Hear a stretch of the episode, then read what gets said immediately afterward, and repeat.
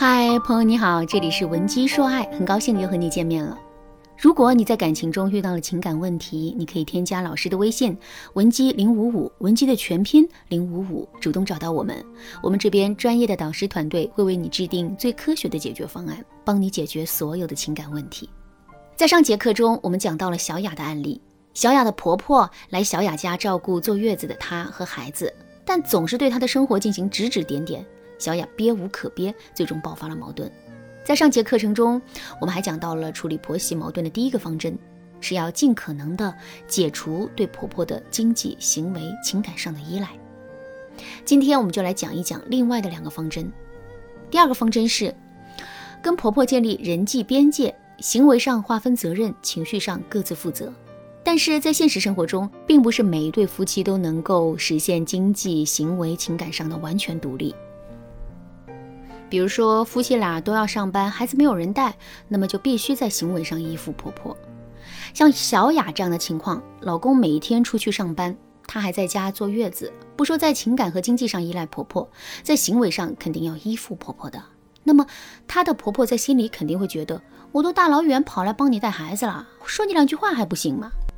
在这种情况下，如何才能避免婆婆对我们的生活指手画脚呢？一句话，建立人际边界。什么是人际边界呢？人际边界指的是你和他人之间存在的一种无形的心理边界。如果我们想建立自己的人际边界，就要识别别人的人际边界，并且不去触犯、冒犯别人的人际边界。比如说，我们和同事之间只存在工作上的交接和联系，不会去触犯别人的私生活。再比如说，我们和朋友之间有亲疏远近之分，我们也不会半夜三更给一个普通朋友打电话倾诉心事。其实啊，婆媳之间也是如此。既然我们做不到在空间和行为上接触对婆婆的依附，那就必须在心理上和婆婆划清边界。怎么划清边界呢？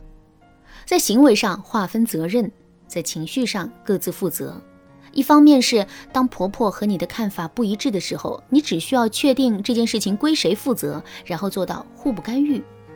比如说，小雅的婆婆。看不惯她买昂贵的包包，但是买包包是小雅自己的事儿，你就可以理直气壮的买，不受婆婆的影响。又比如，婆婆要给孩子用尿布，这种生活料理上的事情归婆婆管，就应该以婆婆为主导。另一方面是个人的情绪归个人负责。比如说，婆婆看不惯小雅买包，小雅还坚持买，婆婆不是更生气吗？在这里，大家就要明白一个事实：对方生气和你的行为可能有联系，但是对方生气和你做的事情的对错没有必然的因果关系。也就是说，他生气，但是并不代表你对此负有责任。但是一个家庭成员有了不满的情绪，我们在有限的范围内是有责任对其进行安抚，或者是优化沟通方式，维护家庭和谐的责任。集体，我们一会儿再说。总之，建立人际边界最关键的重点是行为上划分责任。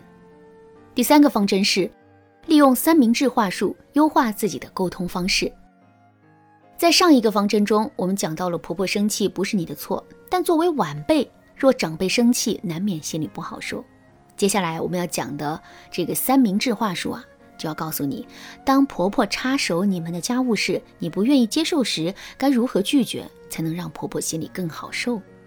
心理学大师温尼科特说过这样一句话：“心甘情愿地说好，温柔坚定地说不。”所以啊，我们的拒绝必须是温和而坚定的。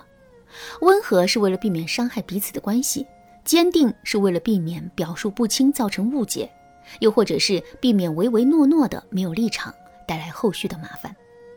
在这儿，我给大家介绍一个三明治话术，它指的是在拒绝别人的时候，把拒绝的话。夹在表扬之间，让受批评者愉快地接受拒绝。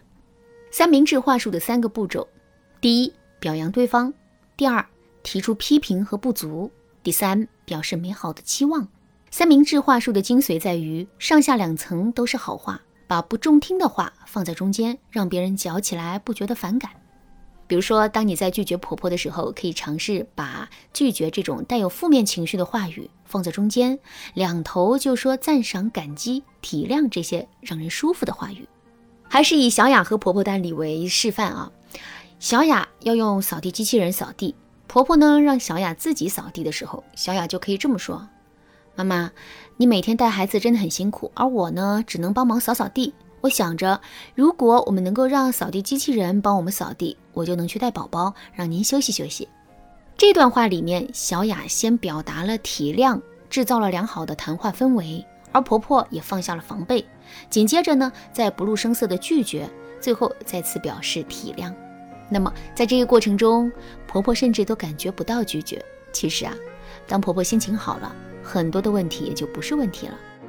如果小雅坚持以这种方式跟婆婆沟通，婆婆将感受到儿媳的成熟和懂事儿，对小雅也会更加认可，也就更愿意接受小雅的行为。